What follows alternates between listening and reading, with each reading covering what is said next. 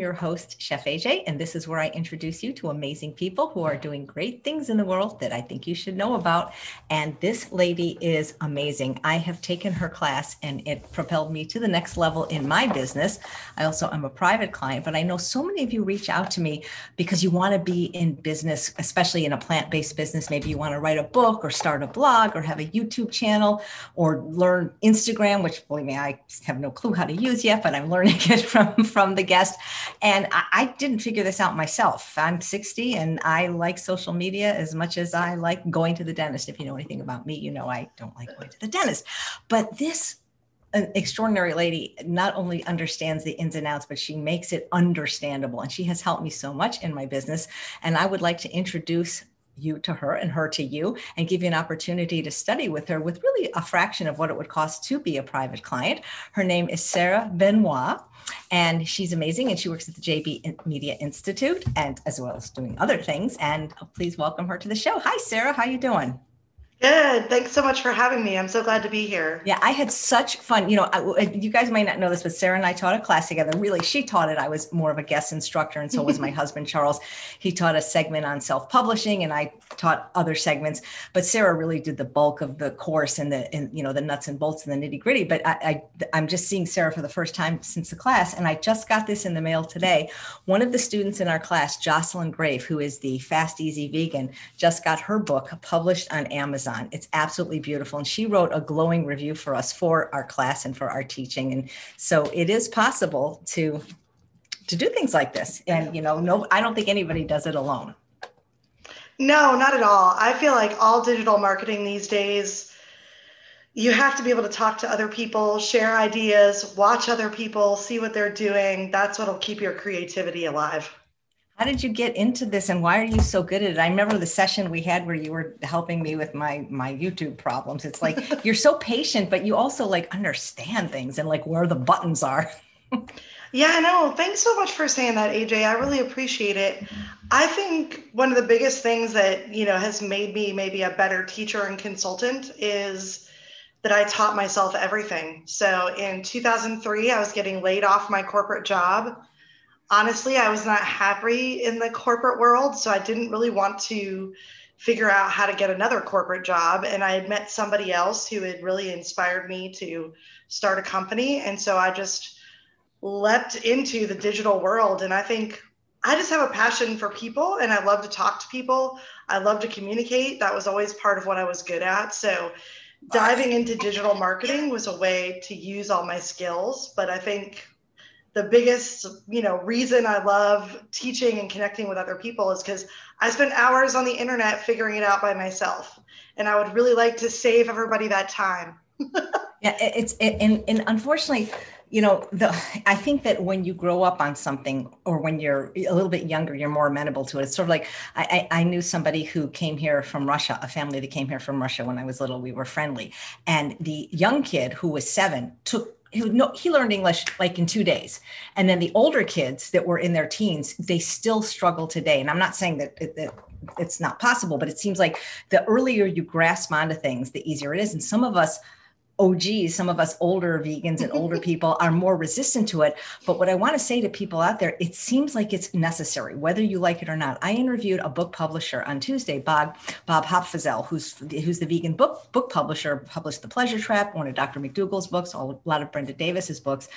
And unfortunately, even though you know he's an old hippie, he said, I can't even look at you if you don't have social media following. It's it's it's unfortunate because I know there's a lot of people out there with a lot of great things to say and great ideas. And you know, I even have a friend who was kind of bumped because no social media following so it's it is what it is you know you, you, you don't have to like it but it really seems that right now at least in certain fields i mean you could be a medical doctor and a lawyer without a even they i mean it's like everybody has i mean i can't believe some of these doctors with their followings on on twitter and instagram it just seems like it almost is a prerequisite today to be successful in many businesses to to play the game at least on one not not that you have to be on all of them but on, on some of them would you agree I definitely agree. I feel like at this point, especially if you're forward thinking and you're thinking about the future and what you want to accomplish, and you're also thinking about just reaching out to new markets. You know, if you're really trying to get in front of people who don't know you yet, I feel like social media was a no brainer before.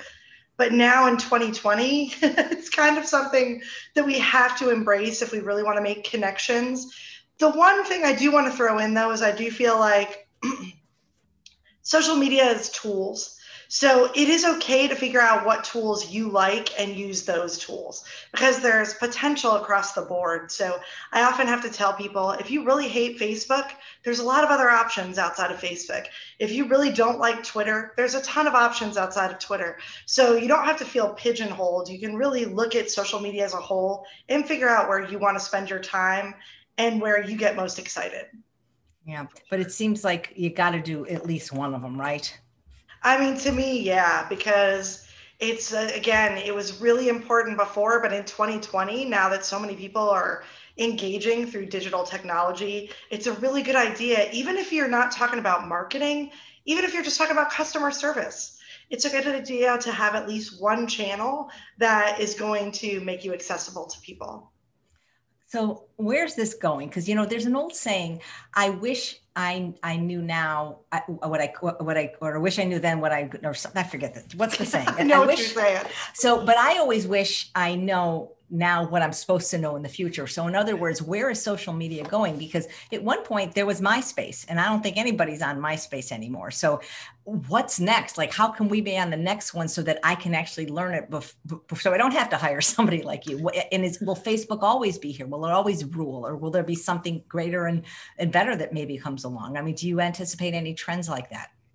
I do. And I think, you know, one caveat we want to make is it's funny. If you look at how politicized the whole world has gotten, I do think social media has become politicized. So that'll be interesting to see in the United States as we go into another election and we, you know, move on to the next phase depending on who gets elected, you know, there's a lot of talk about breaking up some of the bigger companies, and what that looks like. There's a lot more regulations coming in. So I just want to comment on that first, because I think that's kind of out of our control.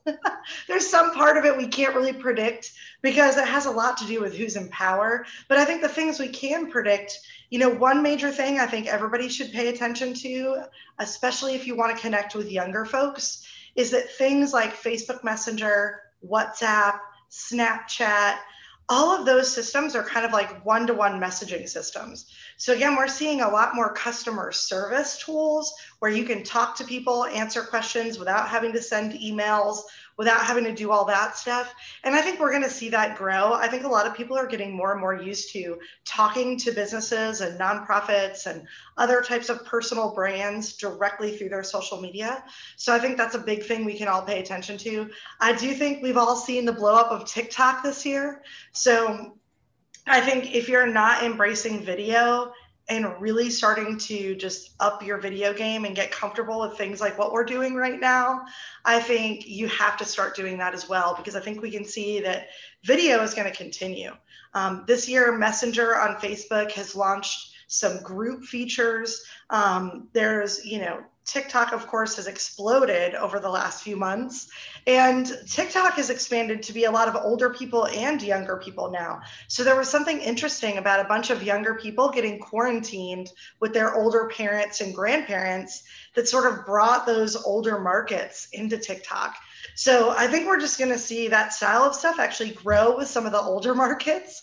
And I think a lot of people who are older are getting really comfortable with video and connecting in this more sort of personal way. And then I think, too, one of the things everybody has to get used to is really being comfortable making your own graphics, not just your own videos, but making your own sort of imagery and really, you know, digging into some creativity there because all the systems out there now are just including all sorts of cool tools. So again, TikTok and Instagram are good examples. When you're in TikTok or you're in Instagram stories, especially, you know, I can make flames come out of my eyes. I can put a tiara on my head. I can make butterflies fly around me.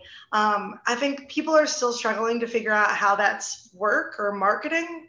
They're like, I'm a business person. Why do I need a tiara on my head while I say something? Um, but I think we have to get creative and start really going in that direction. Again, because the people who are 20 now, it's not going to be long before they're 30 and 40. And like you said, they're growing up on this. They're used to this kind of interaction. They want to see more creativity, more fun, more uniqueness put into different stuff. So I think we all have to keep going that direction as well. Yeah, I mean, I'm just thinking like I can't imagine like you know Dr. Esselstyn having you know butterflies or something like that you know eh, you know because i feel sometimes guilty being on social media when i'm not on social media in other words i use it but i don't i don't use it like i other than if i'm watching something educational like to interview a guest i i'm not on it so it's kind of weird mm. no it is i think there's sort of a sometimes it is a really strange world when you're not interacting there regularly personally. So I definitely have a lot of people who talk to me about how they don't really want to be on social media personally. They really want to use it from a brand perspective or a business perspective. And then when they're in their personal time, they want to be in their garden. They want to be doing yoga. They want to be playing with their dog or their kids. Like they don't actually want to be sitting on Facebook after work. And I think, you know, that's actually true of a lot of people. So it really comes down to, I think, you know, I often tell students in the beginning when you first are, you know, testing the waters of something, let's say you're new to Instagram, you're new to Twitter, I'm like, take a month click around, look at things, see what you think about it, read other people's content, you know, and just like get a feel for it before you commit because truthfully again if it's something that you really don't want to be participating in um, you want to be clear and say to yourself okay this is for work. I'm only going to talk about work.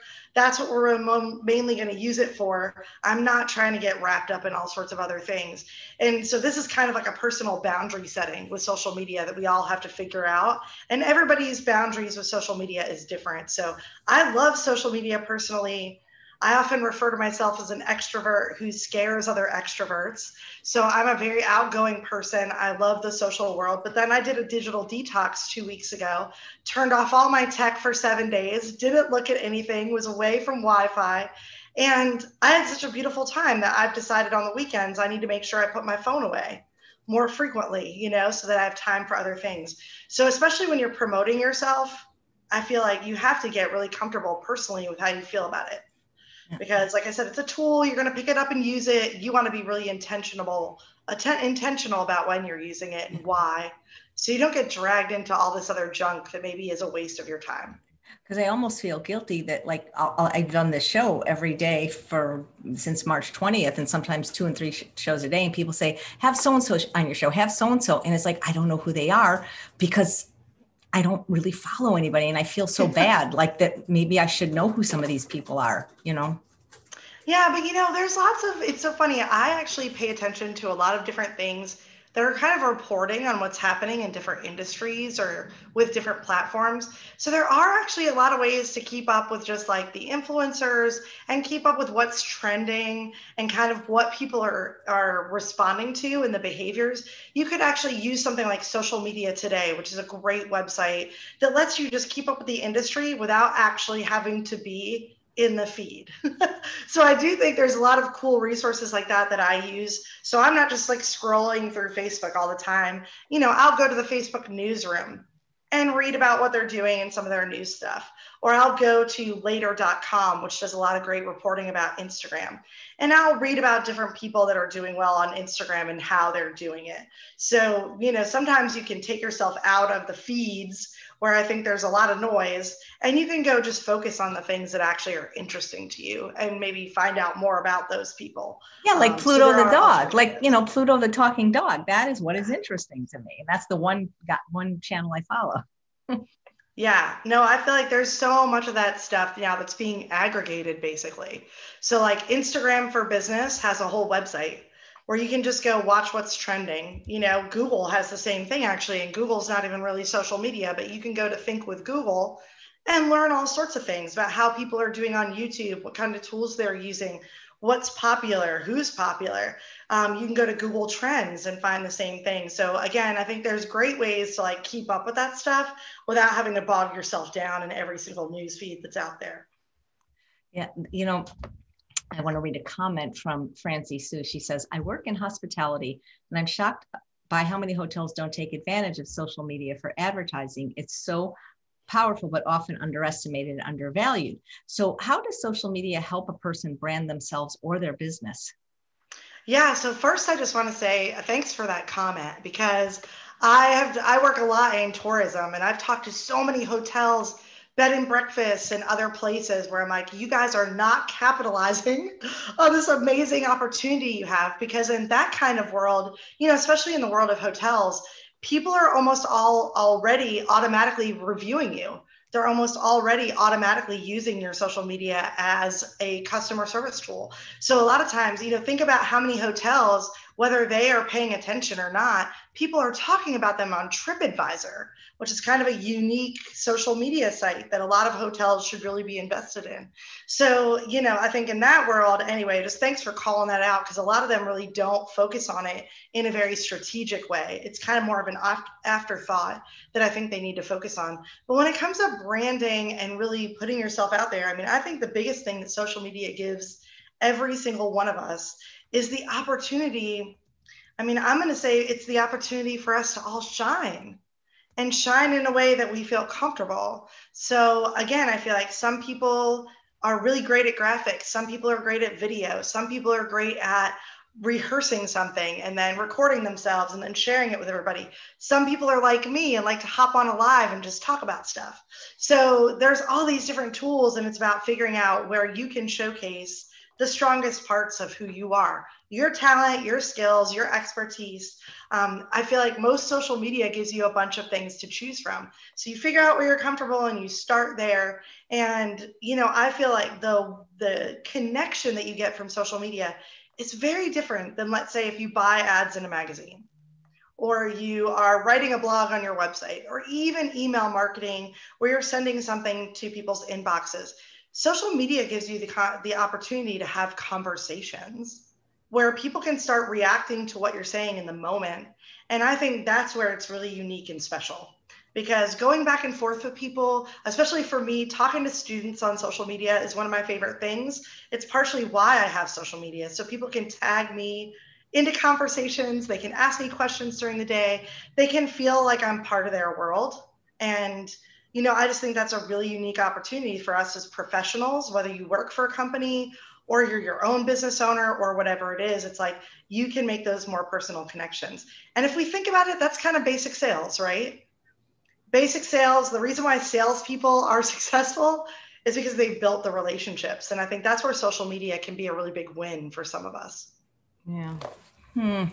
Well, hmm, that's I wish I wish there was a class that I could take where you could teach me to like it, not just to do it. It's sort of like exercise. You don't that's what I or eating vegetables. You don't have to like it, you just have to do it. But you did help me a lot by telling me about different buttons. So now, like you say, I can just go to my one page and I don't have to see anything else anymore. That that has been a huge time saver that I don't see anything other than when I need to go to my page, maybe to post. Well, and I do want to say, AJ, for people like you who are like, I just really can't get into this. I don't want to deal with it. You know, the great thing is if you take a few classes like the ones that we're going to put together, you know, as a team and share with everybody, I feel like that's what allows you to actually bring somebody on board and really help you. So I feel like a lot of students, they'll take a YouTube class, they'll take Facebook, they'll take Instagram. They might come out at the end of the day saying, This is the one channel I like, and everything else is not really my thing. But it's like now we know who you should hire to help you is somebody who's got those skills. And if you can get solid around the branding and who you're really trying to represent, uh, you know, who you're trying to be in the world when you're on social media, if you can get clear with that, it's going to be a lot easier for you to communicate it to the person that you hire um, because they still need that. Even when you delegate, they're supposed to step into social media and represent you. They're basically like becoming you. So, you know, that relationship that you have to your social media manager or the person in charge of it, I feel like has to be like a pretty solid relationship where you're communicating all the time, generating ideas together, but then you can trust that person to go out into the world and speak for you. So I do think, you know, once you get sort of a baseline, there's many people who decide, I don't want to tweet. I don't want to be on Facebook, but now I know exactly what kind of person I need to help me they need to have these skills. And now I know exactly how to communicate to them what I want our social media to be about. And you know that's a really important piece because a lot of times social media is pretty dry if the person you hire doesn't really get to know you, right? They don't sound like you, they don't have your sense of humor, they don't understand and have the expertise that you have about the industry. So it's like you got to kind of take all that and take it out of your brain and like gift it to that person. Um, and if you build that sort of relationship, you end up having somebody who can manage your social media and they do an amazing job.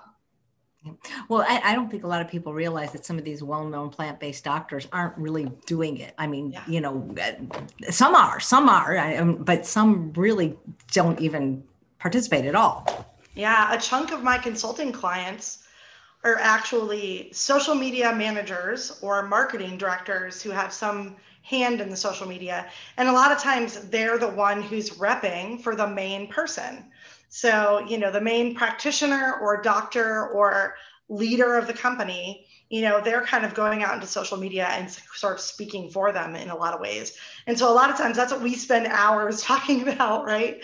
Is kind of that, you know, uh, how do you step in and be that representative? It's kind of funny because I feel like social media managers are kind of like the managers that rich and famous people have, right? So if I'm like J Lo, I probably have a manager that takes care of speaking for me and putting out statements and you know like kind of handling my image and i feel like that's what social media managers are so when you're doing it for yourself it's like you have to figure out how to manage your own reputation because that's really what you're doing and when you hire somebody you have to be creating a situation where they can manage your reputation for you yeah, so hopefully they like you.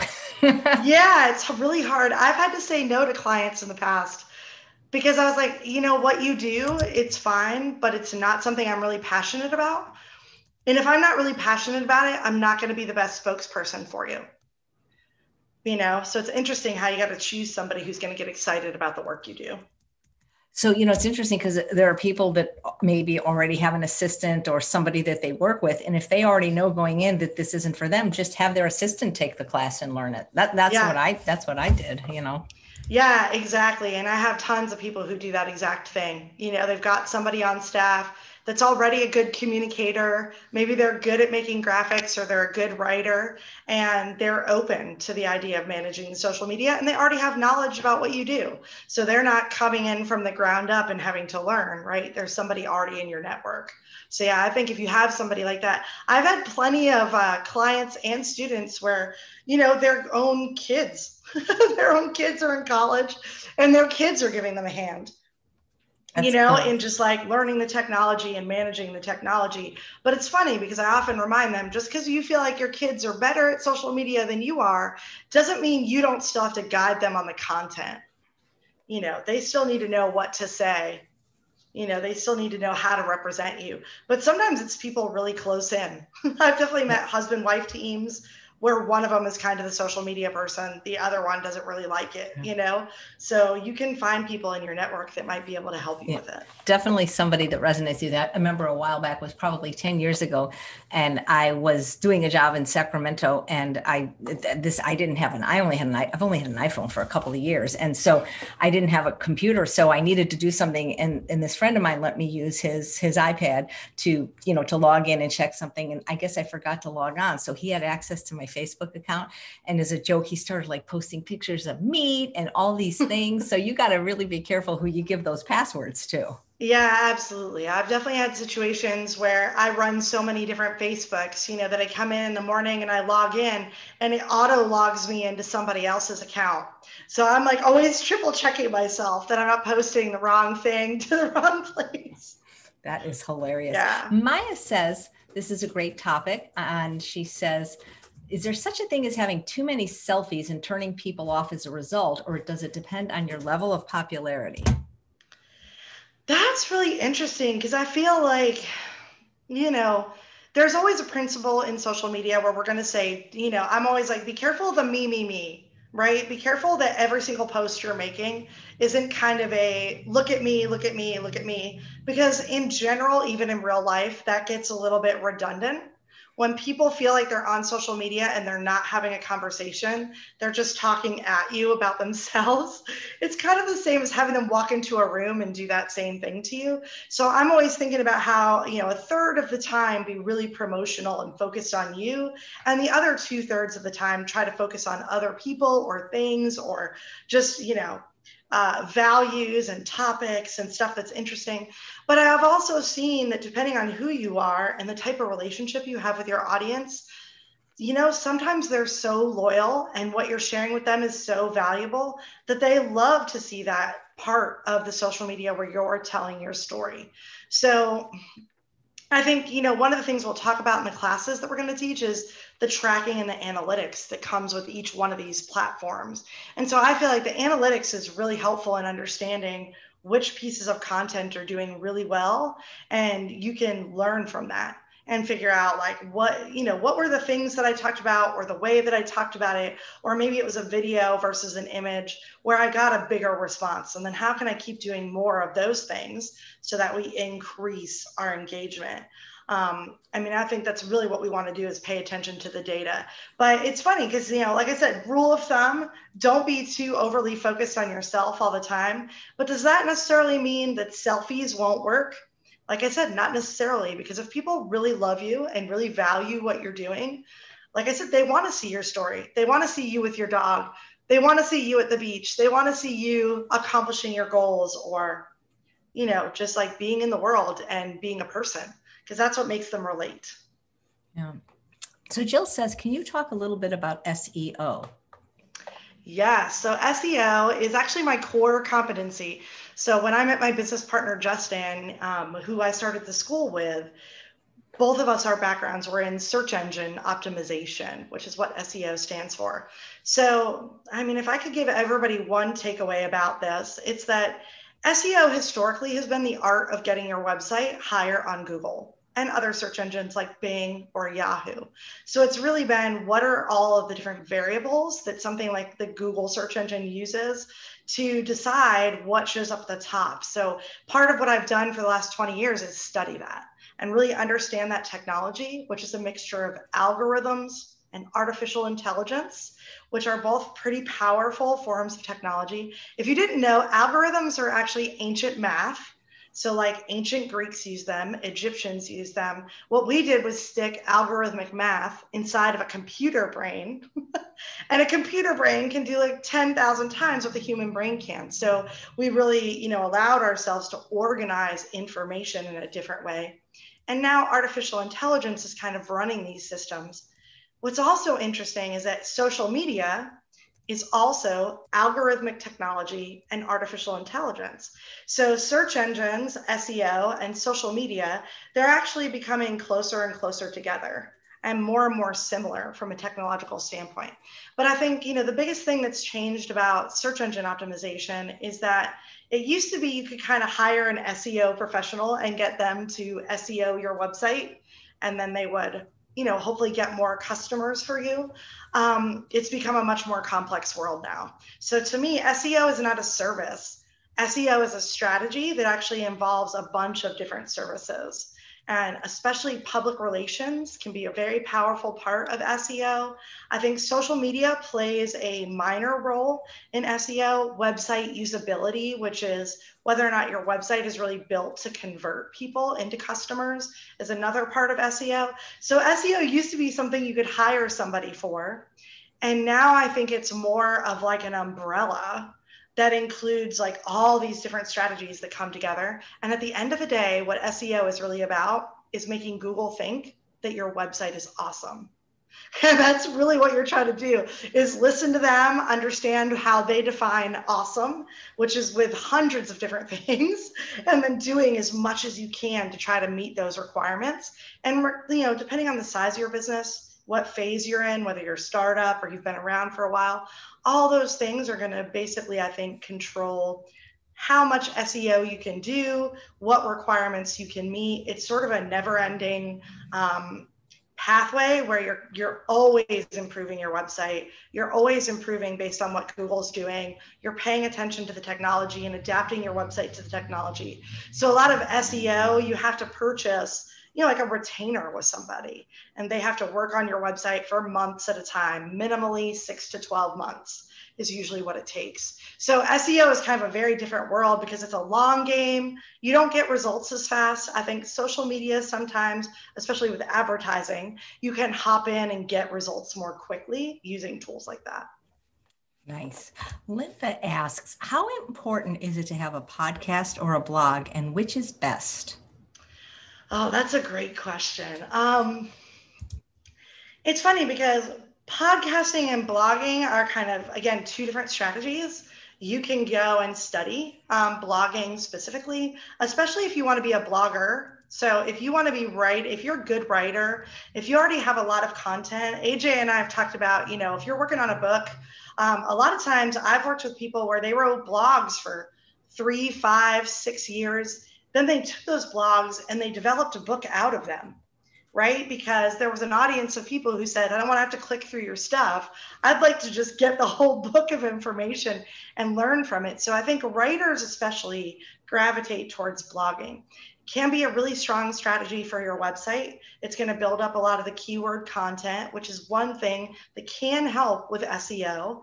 It's also something that you can merge with your email marketing. So, a lot of the people I work with that are writing blogs regularly, they're taking that content and turning it into what their email newsletter kind of promotes to people. So there's like a link, right? The email newsletter goes out and it drives people back to the website to read the blogs on a variety of different topics. So it's great for just giving people a reason to come back to your website. Podcasting is a little different. I think it's a, a bit more exciting for people that, especially kind of like that radio style of things. So some podcasts involve video like this, where you can see the people. Other podcasts are really just audio, and you're just listening to the person talk the same way that you would listen to your radio in the car. Um, so I feel like people who aren't writers tend to gravitate towards stuff like podcasting more because it's going to let them be more in the moment.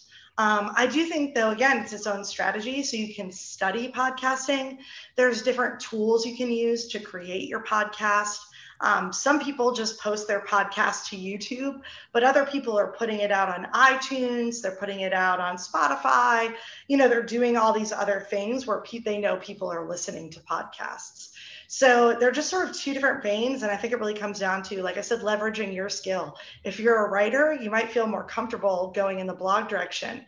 If you don't like writing and you'd prefer to be able to talk and interview people and share your stories and things like that, then I feel like podcasting is much more interesting. And, you know, again, it can be podcasting is connected to things like live streaming, connected to things like just video and audio. There's all different styles and cool things that you can explore. Nice. And Jill has a question. Is there a specific type of client or market that Sarah specializes in? Yeah, so it's interesting. I haven't had too many specialties over the years because luckily I've just, in my speaking and teaching career, I've gotten the chance to interact with a ton of different industries. But there are some themes that I think are the things I'm most excited about. So I feel like I get a lot of clients in certain areas just because they're places where my passion lie. So one is in health and wellness and sort of everything related to that. I have been a huge um, proponent of holistic practitioners since I was in my, you know, like since I was about 19. When I suffered my first back injury, um, I decided to go away from Western medicine and try something else, and it really worked. So I love to work with people um, like that. I've worked with naturopaths, I've worked with people in the yoga industry, I've worked with all sorts of forms of people in healthcare, from doctors um, and you know family practices and hospitals and things like that mostly because my corporate job was writing hipaa manuals if you can believe that one so i wrote hipaa manuals for a living in the early 2000s and so I know a lot about the regulations in healthcare. And then a lot of my other clients fall into sort of that, like I said, tourism and travel area. I'm a big traveler. I've traveled a bunch around the world by myself. Um, I just love helping people connect with locals as well as tourists and strategizing around that. And then I would say the last group of people I work with is artists. So most of the artists I work with are like AJ. They don't like social media. Uh, they don't want to be online. They want to be in their studio painting or sculpting or doing something really amazing with their artwork. So I love those people because a lot of times I can help them get to a place where, like I said, either they can hire somebody or get them to a place where they're having more fun with their social media. So, like right now, I have a painter that I consult with regularly. And I've really gotten him into using Instagram more and like opening up live streams while he's in his studio and sharing what he's working on. And that's been really awesome to watch him blossom. He doesn't want to do Facebook, but man, he's really good at Instagram. so we're focusing on that. Yeah, maybe you can teach a class making social media yeah. fun. Hira says, How do you get more followers, subscribers? Having good content is important, of course, but what are the other strategies? That's sort of like what the course is about, right? Yeah, definitely. No, I think in every class in this program, especially the three that are on YouTube, Facebook, and Instagram, we're going to talk about this because what you're talking about is engagement, right? Like it's great if our content is up there and it looks wonderful and it's interesting and it's valuable content. But if nobody hearts or likes or comments or shares or whatever it is, it's just kind of going into a black hole of nothing. So that's like the biggest thing that we're all trying to avoid is we don't want to end up the bottom of the news feeds just like posting into a, a black hole. So I feel like really what we're going to talk about is those engagement strategies. And I think there's a mixture of things that we could talk about you know, in regard to that, there's kind of so many different things depending on which platform that are going to affect how we approach the engagement. But if there's key things that you can take away today, I would say one is conversation is the number one thing that generates more, you know, uh, exposure in the newsfeed. So that's usually what we refer to as reach or impressions. Um, reach or impressions are increased when people start talking about your content. So, one of the things we should always focus on is not just that we want people to comment, but even better than that is when people comment on your post and then other people comment to them and they start a conversation. So it's weird, like comments are great, but comments on comments are even better. and that's because we've really identified that when something makes people talk back and forth, all the algorithms think that content is more valuable. So I'm always telling people think from a conversational perspective.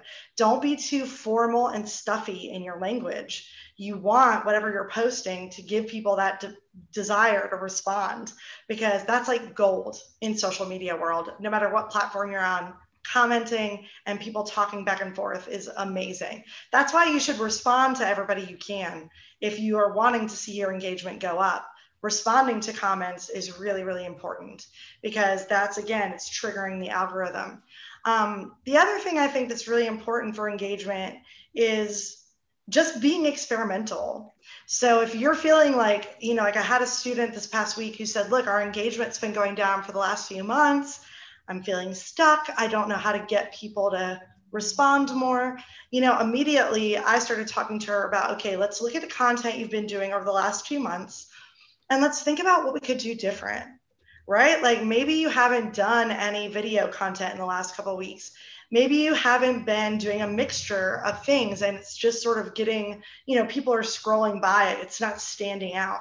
Sometimes I even like to just sort of shift the whole like if we're doing graphics i'll just shift the whole color scheme all of a sudden.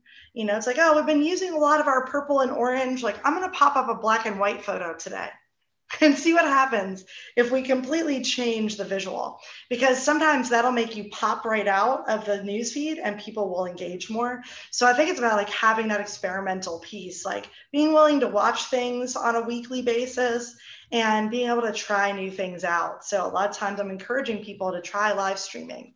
I'm encouraging them to try stories. I'm encouraging them to do more recorded videos. I'm encouraging them to make more slideshows you know, these kind of things, it'll be different than maybe just what you've been posting. When you say it's good to respond to people because it triggers the algorithms, do you mean on all the platforms, Facebook, Instagram, and YouTube? Yes, it's valuable on every platform, although I will say it is very valuable on Facebook. So I had the pleasure, if you can believe it, to get hired by an artist out of London, and his uh, partner, his his marketing guy, um, essentially is an employee of Facebook. So I was basically hired to consult with them and had meetings with them regularly the last few months. But he is literally a Facebook employee. So this is something that him and I talked about a lot and pow out about. And I really appreciated him giving me the insider tips around Facebook. So I will say that for them, comments on comments and conversation, that is like the primo top thing that they pay attention to 100%. I think Instagram, Twitter, you know, things like Snapchat, TikTok, they all have that same principle and it's an important principle um, you know, I think there's lots of other variables involved. So like Twitter and Instagram are also more um, related to actually the time. So things are a little bit more in chronological order sometimes in those algorithms than on Facebook. Um, but definitely for Facebook, especially for all of you doing that, it's like that back and forth is so valuable. Mark Zuckerberg said in 2018, in January of 2018, Mark Zuckerberg made an announcement and he said, We are going to prioritize in our algorithm anything that we think sparks meaningful conversations. And so that was like the three keywords sparks meaningful conversations. That's what we want at the top of the feeds. So that's why I think conversation matters so much on that platform. So meaningful then. So if somebody says a comment and you just go thanks, that's not going to spark the algorithm. It's funny. So here's where we get into the fact that the algorithm's smart enough to know the difference. You know, it does know the difference between somebody saying, Hey, we're so glad to see you. And you're like, thanks, and a heart, right? They they kind of know the difference between that. And if you had, you know, something going on where the person said, This is such an interesting topic, I'd also like to know this. And then somebody else watching, you know, or looking at the content hopped in and said, Hey, here's a great resource about that and shared a link. And then somebody else hopped in. So the artificial intelligence is smart enough to know that those things are different types of conversation with different levels of investment.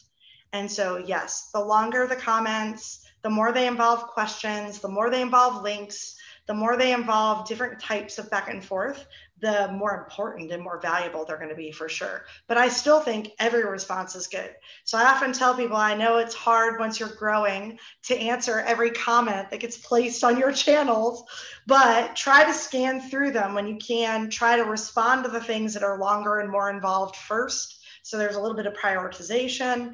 Um, and when you have time, I respond to everybody that I can on every channel as often as possible. Sometimes it takes me a couple days to get around to it, um, but I really do try to do that because when people comment, it's one of the biggest things they could have done to help you and you don't want them to not do it next week or the week after or the week after. So even if I'm just responding in emojis, I want people to know I saw you. You took the time to type with your thumbs and tell me something, I want to recognize it because that's them doing me a favor, helping me get seen by more people. So maybe even bad comments are better than no comments. I mean, in some respects, it's kind of that age old principle. Um, you know, it, all attention is good attention, right? There's, There's some no sort such, of no, perspective, no especially on fame. All attention is good attention. I mean, that- certainly we want to avoid just crazy people making no sense. I think we'd all like to avoid those people, but I'm willing to, you know, debate. I'm willing to have people question my opinions. Um, in my line of work, there's lots of different opinions. I don't assume I'm right. So I love it when even my students have a different opinion and they're willing to hop in and say, well, I, I prefer to do it like this, or I think that tool sucks. you oh know, I like, I like having that back and forth because I know it's beneficial. Um, and as long as I think it's productive, that's really the, the, the thing you're looking for. It has to be useful to people, valuable or entertaining. Um, you don't want it to just be crazy. But yeah, other than that, I think all conversations up for grabs like they say, there's no such thing as bad publicity, I guess. Exactly. Uh, Thomas from California Balsamic is watching, and he he is the sponsor of the show, and we'll be oh, giving awesome. you well, you'll be getting two free bottles of California Balsamic vinegar just for oh, being I'm the guest that. today. But I would love to help him with his social media because he has such a great product, but he's not male, but he's male, so he, can males take this class? I mean, I think you and I talked about how we have a bigger draw to you know, women in general. Definitely a lot of my students are women. Um, I am a woman in business, so I'm very knit into that world. Um, and so we did angle the class that way. I don't think when we're in the class that it's necessarily going to be something that men can't use. I think men can totally use it. Um, and I think there's definitely still a lot of men out there that um, are still working on that connection piece, right? Um, and putting themselves out there. So I think if you're a man and you are interested in figuring out how you can really put yourself out there in social media, this class is going to be very helpful to anyone who's interested in that. So, for instance, I have a gentleman I've worked with in the past. He's like a life coach. And one of the things he kept telling me was, Well, Sarah, you know, it's not about me. I don't want to talk about myself. I just want it to be about the clients. And I said to him, I said, but the only reason people are going to pick you is because they know something about you and they relate to it. So I need you to get comfortable putting yourself out there. We can't keep just talking about, you know, different tips and tricks. That stuff is helpful, but there's tons of business coaches. So somebody's going to choose you because your personal story resonates with their personal story. That's how I picked my business coach. So you know, I think even men are still trying to figure out how to use these tools and get comfortable. And so I definitely would invite any any man who's interested in that to join us for sure. Yeah, Thomas, you hear that if you're still here? So I don't know what this is, but Apple says, could Sarah talk about shadow banning and how to get out of it when it happens? I don't even know what that is. Um, yeah, sure. Can you give me any more details on exactly what the situation is? I'm curious if you can chat in and talk a little bit just about like is it with a certain platform or you know is there like a particular situation that you're referring to? Because a lot of that stuff you end up having to you know kind of look at the individual situation and really understand it. Um, so yeah, I don't know if she's able okay. to respond. Apple, to if you're still here, maybe you could give us some additional information. And Stephanie says, as time changes and new social media platforms are being created, do you see the current ones now evolving or going by the wayside and becoming the dinosaurs of social media? Yeah, so that's a great question. I mean, honestly, you know, like I said, I think there's a bigger discussion about whether or not some of the social media platforms, and we'll include Google in this conversation because they're also on the chopping block, and we'll include Amazon because Amazon and Google and Facebook, especially, have been questioned at whether or not they are a monopoly and need to be broken up a little bit in the way that they're working. But that aside, which I think is still the jury's out on that as we develop our cultural understanding of these tools and of just you know corporate digital companies uh, in general but i think what we're really going to see if i'm you know correct is no i don't think we're going to see facebook go by the wayside anytime soon or uh, twitter especially. I don't see that happening with pinterest. I don't see it happening with linkedin. Um, even snapchat which you know has had the chance to sell numerous times. Um, same with instagram. These type of sites i think have, and I will especially highlight Facebook as a big leader here. Um, I think a lot of these sites have established themselves very particular uses um, for people. They have very clear roles. I think we're going to see them adapt and adapt and adapt. I don't see them ending up by the wayside. So we learned from things like MySpace, right? We learned from these other sites. So when I early 2000s, I was using, I don't know if anybody will remember this, but I was using Digg I was using Delicious. I was using StumbleUpon. I was using MySpace. I was using Friendster, right? So a lot of those things have now gone to the wayside. Google Plus gone to the wayside. um, I think the companies are now much smarter. They're much smarter. They're not going to let that happen anymore. Um, and Facebook, like I said, is the prime example of this. They are going through a ton of crises.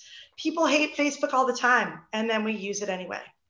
so it's yeah. funny, but they've established themselves as like a tool that it's hard to give up. And they did that on purpose. And they own Instagram and they're doing the same thing with Instagram. So, you know, they're it's funny, these systems are created to addict us to them. That's why on one level, AJ, they are terrifying because they are made to keep us scrolling and scrolling and scrolling.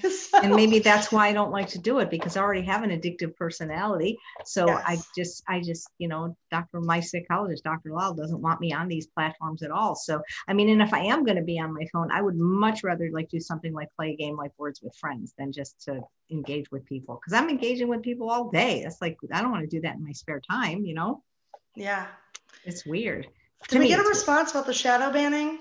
She said Instagram, and I don't okay. even know what shadow banning is. It sounds like yeah. a song.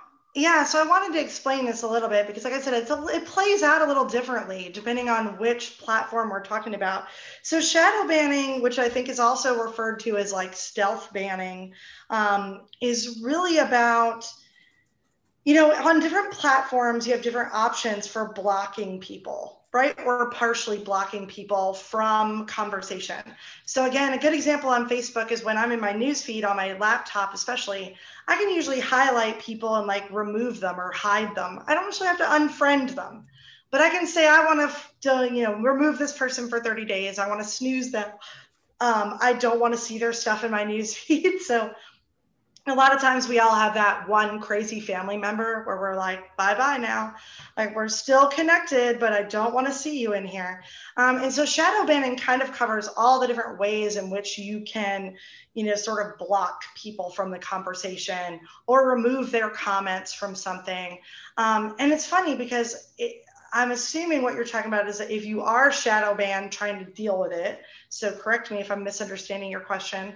Um, I think it's hard because once somebody has clicked, so like if you are in a group on Facebook or you're following somebody on Instagram or you're engaging with, you know, an account somewhere, even on some of the other sites, if you have said things or done things that have caused somebody to block you or partially block you, there's really very little you can do.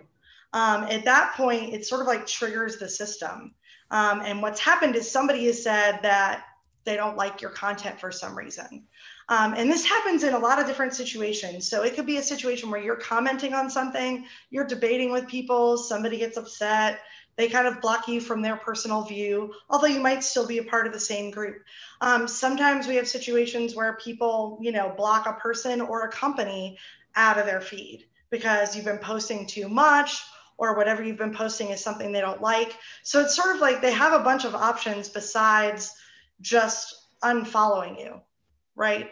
Um, and so if you're in the position where somebody does that to you, or you're a brand, especially where somebody does that to your content, it's really hard because at that point you're at the mercy of the system. You can't really fix it.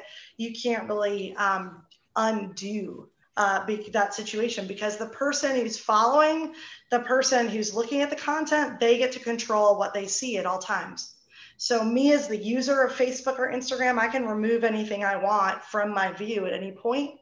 Um, and the other thing I think for brands we have to be careful of is so if some of your followers or some of the people that are, you know, seeing your content start to remove you from their feed for some reason and kind of report you, um, that can create a problem for how much you're being seen in the feeds. And it has a lot to do with who is actually reporting that stuff or, or you know, kind of removing you from their system, how many people do it. There's a lot of different variations there. So I don't know if that fully answers the question because like I said, I need a little more detail on like, you know, are you trying to get rid of people? Are they trying to get rid of you? Have they gotten rid of you and you're trying to get back in their view? Um, because I feel like shadow banning covers this big sort of large um, piece of things. And it's also like a, it's a very questionable, um, like I said, it's a lot of it is built into the platforms, right? So like some platforms have things where if you're using certain language, it gets flagged. Um, you know, and different platforms have different rules about different things. And actually, because it's an election year, we're even seeing that like change all the time right? So even just this year, Facebook's made a ton of changes about what you should be saying and doing, what they're flagging. Twitter's been making a lot of changes this year. The election is stirring up a lot of stuff. So that's been an interesting thing to watch, you know. Cool. Kathy wants to know Can I make money off my Facebook page?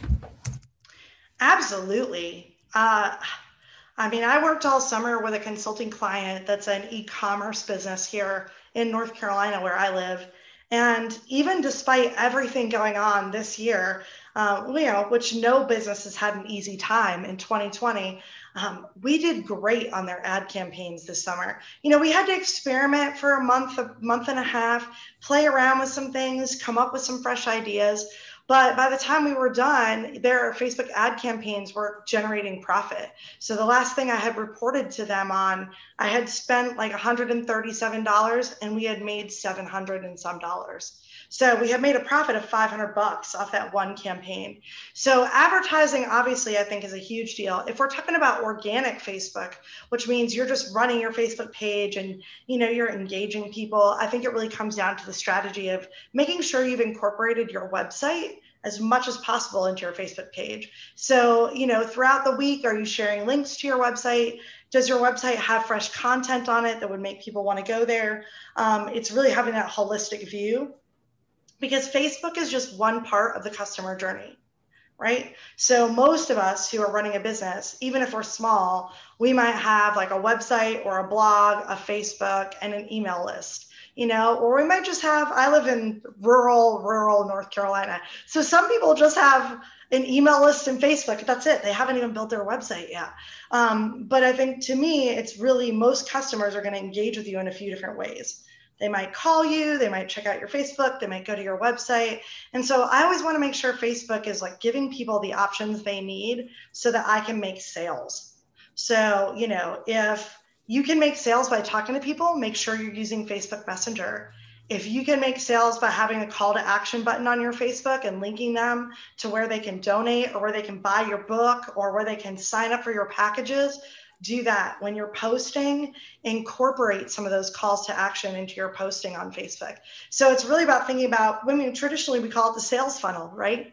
Um, so the sales funnel really just says when people are on facebook if we want to close them as a customer if we want to get them to take an action we have to think about that flow. So for instance when people are on facebook and they click over to your website if your website is loading too slow and they're not able to find what they need really fast you're going to lose them so that's why we have to have that holistic view. Because if they're on Facebook, they're scrolling through it, it's fast, it's easy. They click on your post, all of a sudden your website takes like 10 seconds to load. It's a problem. You're going to lose most of those people, even though they clicked through. It didn't happen fast enough for them to actually sign up for what you wanted them to sign up for. So we're always thinking about that journey that the customer's on to make sure when they're tapping us, we can what we call convert them, right? We can get them to do something sign up, register, buy now, whatever it is. Uh, Gwen says, Do you have book suggestions? And I don't know if she means like to write or to read. If you want to read a book, I recommend this one, but maybe she means. awesome. I would say, yeah, I'm assuming again that you're talking about marketing books. It's funny. So, social media books are usually old by the time they're printed.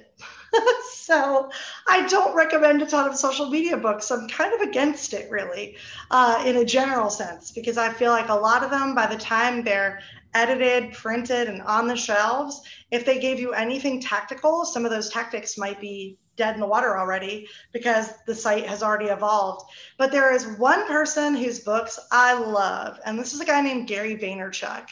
And um, I will give him a shout out because we are the same age and we're both from New Jersey and we're both pretty extroverted in a lot of ways. I really love his style. He's a straight shooter, he talks fast.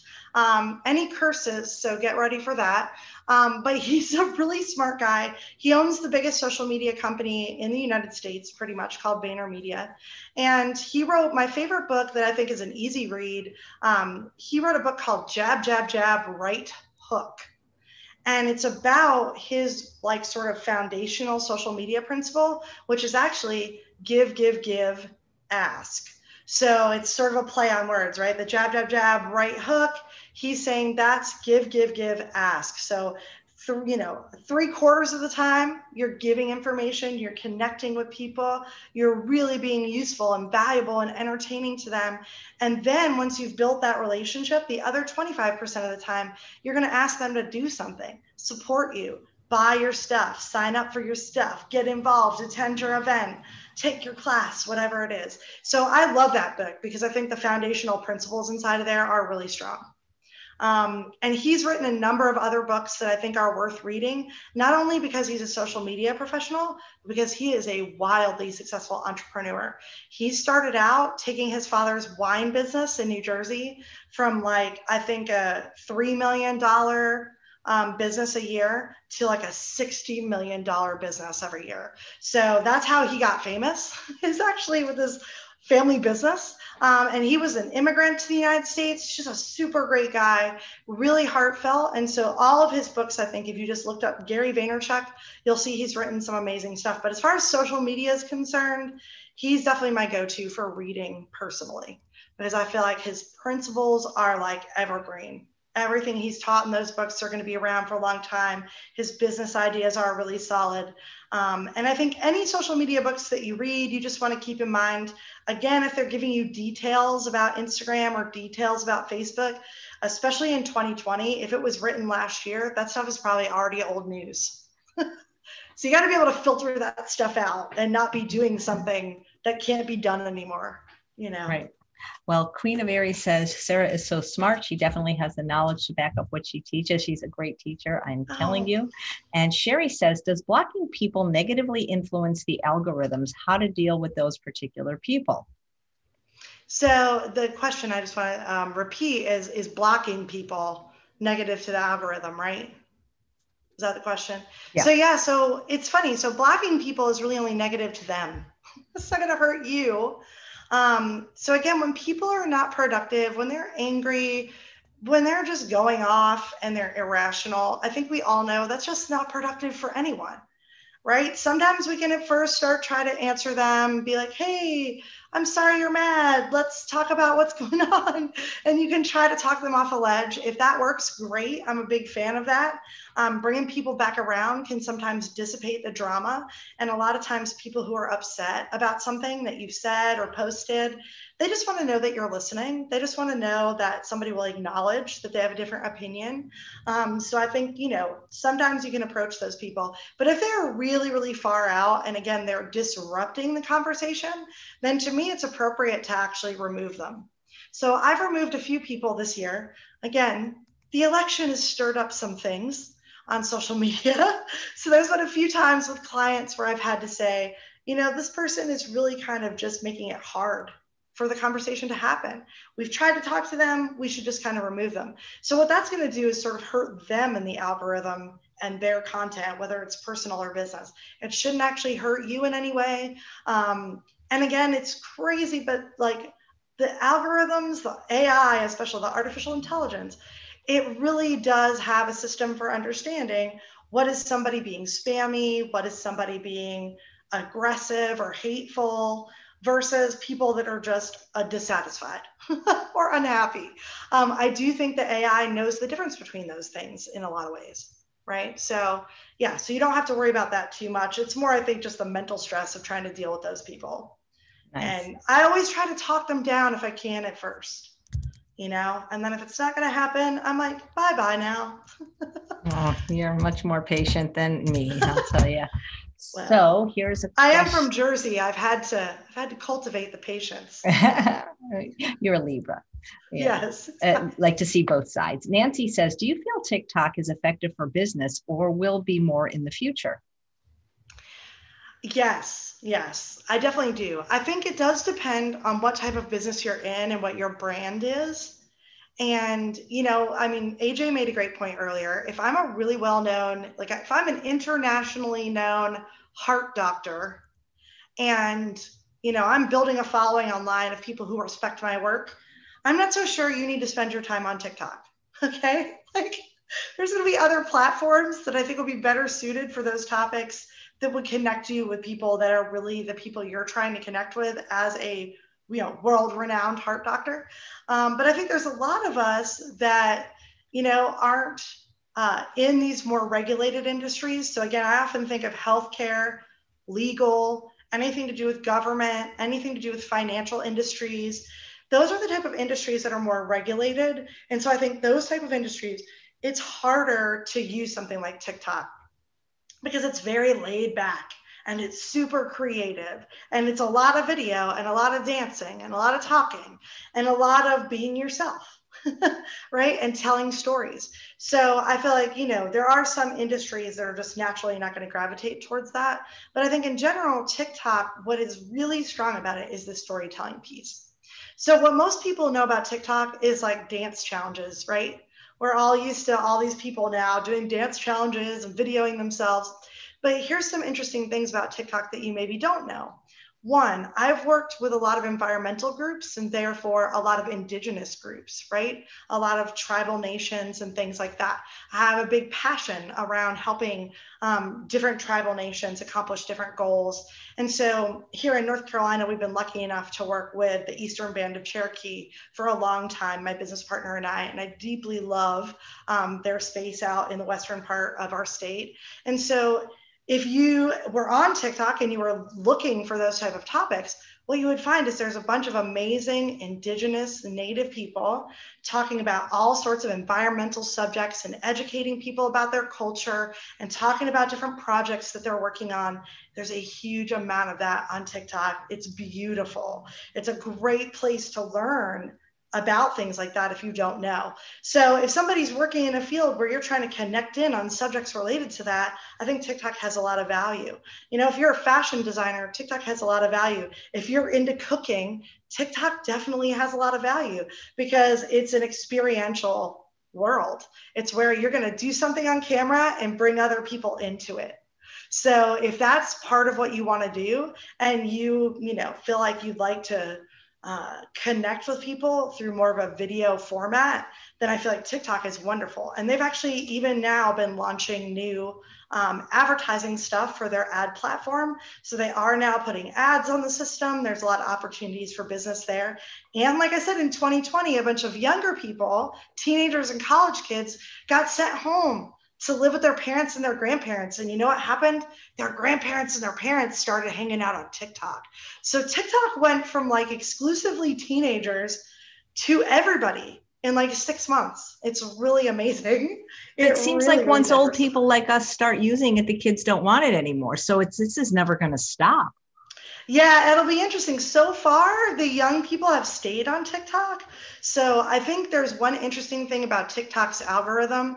Once you get on there and you start watching stuff, their algorithm really refines your feed to be stuff that you're interested in. So a lot of times, like I never see things in my TikTok that I, are not things I'm interested in. It's like a really strong algorithm. So I would say that a lot of those younger people, if they're interacting with their friends and stuff, their feed is all their friends. It's everything they want to see. Um, the key is, I think, once people's parents start really interacting, because that's what happened with Facebook, right? Younger people were on Facebook, but then everybody's mom and dad was on there. And then a whole bunch of younger people were like, I don't want my mom and dad to see what I'm doing. so they moved to Snapchat, they moved to Instagram. You know, TikTok hasn't gotten there yet. So I still feel like there's a lot of cool interaction. Um, kids start leaving when their mom starts policing them. wow. I have never seen a TikTok video. I guess I got to get up with the times. So, what want to talk a little bit about the class and who should take it? And because Jill's saying, do you do consults? And you do, but for the price of the class, she I think a person would learn a lot. Uh, not that you know what I mean. You, you need yeah, a lot more absolutely. consults to learn what you would do in a yeah in the, in the class. Yeah, so what AJ and I put together, because you know, I just want to give you a shout out back from the beginning. I loved our class together in June. It was super fun. I learned as much as I taught, and the group of people that came together, you know, are mostly people that you know, AJ. So anyway, I just want to say, like, you know, a lot of cool people because I feel like I made a lot of friends uh, in that class, even though I was teaching it. So, you know, I think with these classes, we're really moving into kind of just getting better at marketing, getting better at putting ourselves out there. I'm a big fan of saying, let's get rid of the word marketing and let's just start talking about how we're going to share our passion through the internet let's just talk about how we're going to tell other people what matters and share things that have changed our lives with them. Because I think a lot of us, that's what we're motivated about. So, at the core, especially the first class about branding, we're not really going to talk about logos and stuff like that. We're going to talk about you figuring out who you are. Because social media becomes a lot more fun when you know who you really are and who you're trying to represent yourself to be in the world, and you feel confident and excited about it. When that passion comes through, you're going to be way more effective. So we're going to start there. And then the other three classes, we're going to do deeper dives into YouTube, Facebook, and Instagram. And I chose those because really at the end of the day, most people are using them. Um, they are definitely three of the most popular sites that are out there right now. They have the highest number of users. Um, the three of those together span quite a large number of age groups and types of people and things like that. So we're going to do deep dives where we understand a little bit more about the algorithms, a little bit more about engagement, how to increase engagement and create it. And then we're going to talk a little bit about the tracking that comes with each of those systems as well. And then I know AJ is going to jump in and just share some of her experience and working on the platforms that she's done. We're going to have a few guests to join us talk about their experiences and we're going to have a lot of time for q&a and for just creating ideas so that hopefully when you get done each class you walk away feeling excited about doing something that week, maybe, right? Trying something out, sharing something, putting yourself out there. So that's really, I think, the ultimate goal. And a lot of this, I think, comes from my inspiration for sure in coming to AJ about doing this was that when we were in our class in June, I was so impressed with everyone. I was so impressed at how heartfelt everybody was. I was so impressed that, you know, a lot of the work people are doing is really to make the world a better place, to help people live healthier lives, to help them feel more fulfilled, all of that stuff. And I think now more than ever in 2020, we need that stuff, right? Like, I just can't believe that she got a book of this size out within two months of taking the class. I'm not taking amazing. credit for it because she, you know, she had to do it. But anything that we could have contributed to help her get this book out faster, I'm just so proud of her. Yeah, no, I, I was really impressed with all that. And, you know, I think, like I said, I wasn't trying to exclude men. So if there's men on here, you are welcome. But um, I think this year I've just talked to so many women that want to up their game. You know, they're realizing they want to get more attention. They have. So we, more... we can call the class Up Yours. Yeah, there you go. Exactly. I kind of feel like that's what it is because, in some ways, you and I know part of what we wanted to talk to people about when it comes to empowering yourself is being able to be yourself and knowing that that's part of winning right you don't have to compare yourself to other people you don't have to be perfect you don't have to look perfect you don't have to do all that stuff you have to really just figure out from an authentic place what is it that you're bringing to the table? Why is it valuable and who's it valuable for? And then you have to just get into the tools and start using them um, and the more that you understand them the more your confidence goes up. And I just feel like there are so many people right now that have so much knowledge and wisdom and and beautiful things, um, skills, ideas, thoughts, words, songs, whatever it is. So many people out there that have stuff that will inspire people, move them, like I said, make them healthier, make them feel more fulfilled, make them feel like other people understand where they're coming from. The more that we can contribute that stuff, this is where for me, I've always used a hashtag called hashtag make the internet a better place and I say that all the time because I think the internet, you know, it's like a sea of garbage and there's some like beautiful diamonds mixed in, just like humanity in general. You know, there's like a sea of stuff out there, there's a sea of noise, there's a sea of junk. Um, and if we're all going to be on the internet, my goal is hey, let's make the internet a better place. Let's contribute stuff that's really valuable. Let's have a good time. Let's be authentic. So that's really the ultimate goal of all this. And like I said, I'm so glad, AJ, that you wanted to collaborate again because you are one of the funniest, most realist people I've ever met. Thank you so much. Uh, I, I feel like you and I share that, and I'm excited to inspire other people to go that direction. And I'm excited because even though I don't want to do my own social media, I'm even though I'm going to be in the class, I'm going to hear what you have to say, and I know I'm going to learn something because I picked up, like I said, that little button you told me about, so many tidbits last time that I could implement. And how long will people have access to the course? If they get it? Yeah, so the course, this one we should, it's so funny. The last course we did, we have it in our online um, classroom um, and on Vimeo and stuff like that. So I'm working out a system now where you should have pretty much indefinite access to the system um, to look at the videos. So if you can attend the live classes, I do think the live classes are going to be really worthwhile. We will send you the recordings if you can't make them, but if you can come live, that would be great because I think there's just a lot of value in that interaction. And then afterwards, I will definitely make them available permanently. So we'll probably have them streaming. And then if you want to like save them and download them, I'm going to give you a way to save them to your computer so you can watch them into the future. Nice. Well, thank you so much. I can't look forward to the class with you, and it is starting um, in. It's starting next Thursday. So if you guys are interested, check out the link that I've been posting. And if they have, if you have any questions, I'm sure one of us would be happy to answer it. Even not right now, but know before the class starts. And many questions we'll definitely answer during the class. We're doing it on four times because the last class took, took a whole month. Yeah. and we did and we did 12 sessions. So this one is just going to be four consecutive not consecutive but almost consecutive sessions. So you, you yeah. won't have to be there for a whole month. Yeah exactly. We figured this way we'll do a little bit deeper dives on each subject and we'll have plenty of time for questions too. So if you're already using Facebook or YouTube or things like that, we'll have a time to feedback and, and get some help. And then I'll be available by email throughout the class as usual. So especially if you take the bundle, you're going to have the opportunity to interact with me over the entire month and ask questions whenever you need to. So we'll easily create a system for that. Great. Well, thanks so much. And I look forward to seeing you next week in the class. Yes, and I look forward to seeing so anyone here. time. Will you two ever do? Oh, this is an interesting question from Angela. I know that I won't, Angela, because this is, I'm not tech savvy at all, but Angela's asking, will you ever do a web page development class? Um, so that's an interesting question as well. I do teach that sometimes. Actually, here at the community college in Asheville, I teach a class on WordPress. Um, I don't really teach that online simply because it really depends on the platform. So, you know, building a web page, which actually I don't even think is a thing, it's really building a website, you know, building it on Squarespace or WordPress or things like that it's just so different and it's really subjective what you prefer. So some people love WordPress, people hate it. Some people love Squarespace, some people hate it. Some people love Wix, some people hate it. It's just like it's very subjective. So I don't usually teach web design in much depth outside of WordPress. Um, you know, and so that's something feel free if you want. My email is Sarah with an H at JB Media Group llc.com.